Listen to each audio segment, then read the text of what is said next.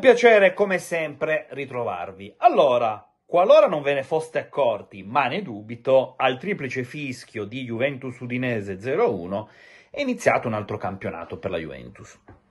Ovvero, sfumato il sogno dei sogni, cercare di ostacolare il passo dell'Inter,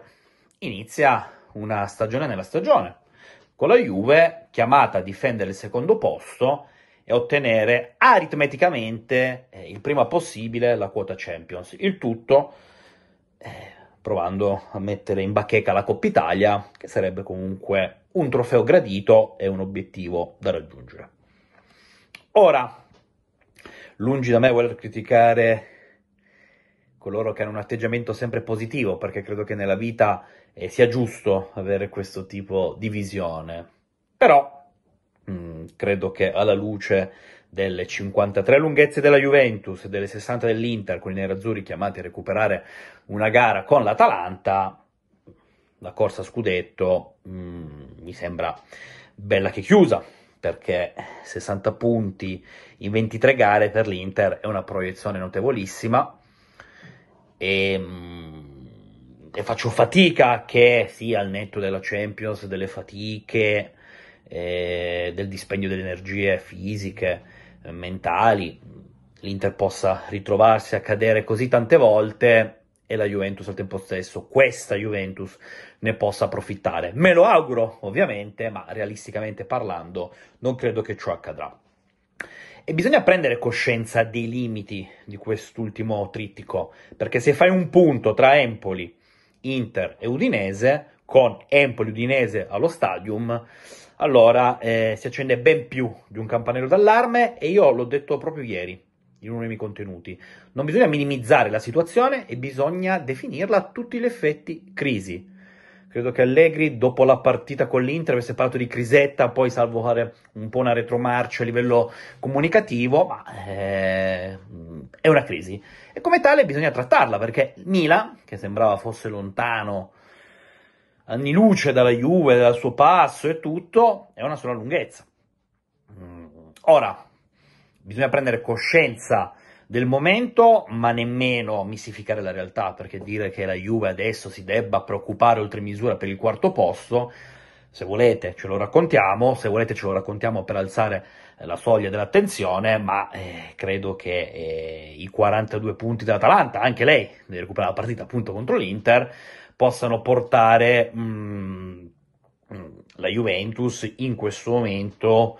a guardare sì lo specchietto retrovisore, ma al tempo stesso a uh, fare quello che deve fare, cioè i punti che non ha fatto contro uh, Empoli e Udinese, perché per me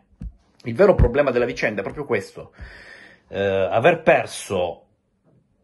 delle ottime occasioni contro squadre abbordabilissime, perché ora Uh, non, adesso io ho letto anche critiche alla Rosa, al mercato di gennaio, ma non serve Real Madrid dei tempi d'oro per avere la meglio in casa contro Empoli e Udinese, quindi è ingiustificabile eh, il fatto che Allegri abbia preparato la partita con l'Udinese in determinata maniera e non sia riuscito minimamente a leggerla perché eh, ho visto grandissima confusione da parte del tecnico livornese e in generale nella ripresa con eh, una sola situazione pericolosa, quella, il gol annullato giustamente a Milik, per il resto nulla da dichiarare. Anche con l'Empoli, sì, ok, devi fare tutta la partita praticamente in 10 per la follia di Milik, però è una gara che anche in un'inferiore numerica, in casa devi provare a vincerla, e invece eh, fai gol, ti difendi e alla fine accade l'imponderabile con il gol eh, di Baldanzi. Quindi non raccontiamoci storielle, eh, lì bisogna criticare aspramente l'allenatore e anche un po' i calciatori eh, per come siano arrivate queste due battute d'arresto contro Empoli e contro eh, l'Udinese. A San Siro con l'Inter, l'ho già detto più riprese e lo ripeterò fino allo sfinimento, ho visto Juventus ben più forti perdere, magari con un altro tipo di atteggiamento, ma non è quella gara che pesa tra le tre, sono quelle, le due interne. Quindi,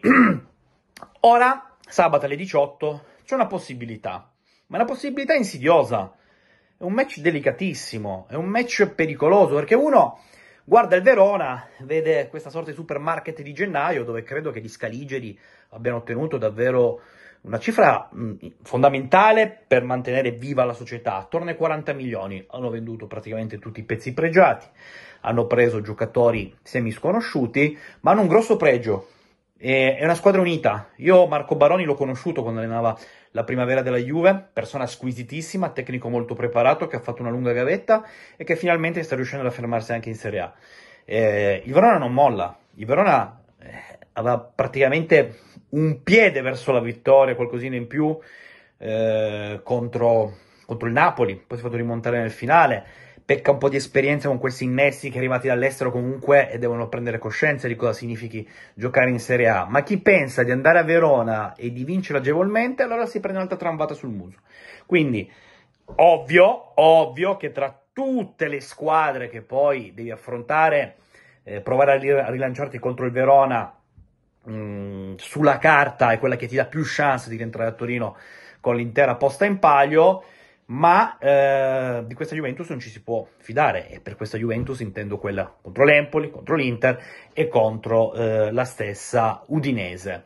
Quindi eh, inizia un altro campionato, è un campionato dove la Juventus deve premere sull'acceleratore per non vedere i fantasmi e per abbracciare dal punto di vista aritmetico la qualificazione alla prossima edizione della Champions. Le prossime due sono gare dove devi veramente rispondere presente, dove devi fare veramente sei punti, perché parliamo di Verona Juventus e di Juventus Frosinone domenica 25 febbraio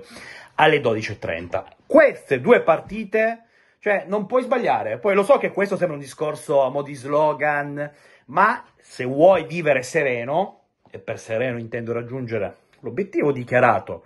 e arrivare il prima possibile in Champions, Verona Juve e Juve Frosinone devono portare 6 punti, non ci sono altri discorsi, perché poi quelle due successive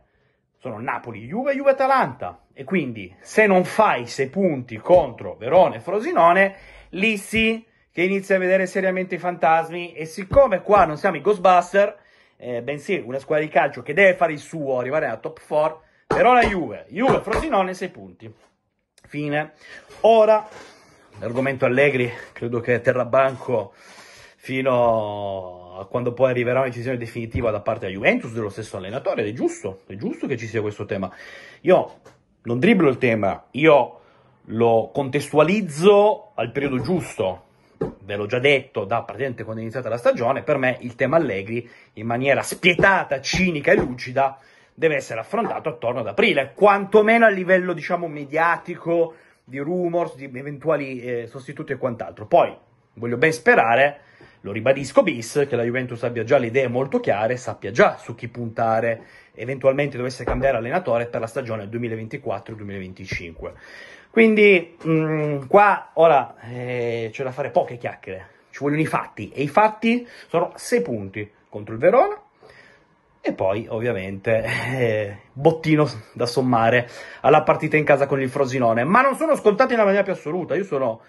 non preoccupato perché credo che poi questo gruppo meriti anche di arrivare il prima possibile in Champions e sarebbe bello se riuscisse a farlo non facendosi scavalcare dal Milan, che ora ha un po' il vento a favore e mi sembra che ritrovando condizione, un po' di giocatori che erano infortunati, anche forse più prospettiva a livello motivazionale della Juve, sebbene i rossoneri siano impegnati in Europa League e noi sappiamo perfettamente quanto sia difficile giocare il giovedì e poi ritrovarti in campionato, riattaccare la spina.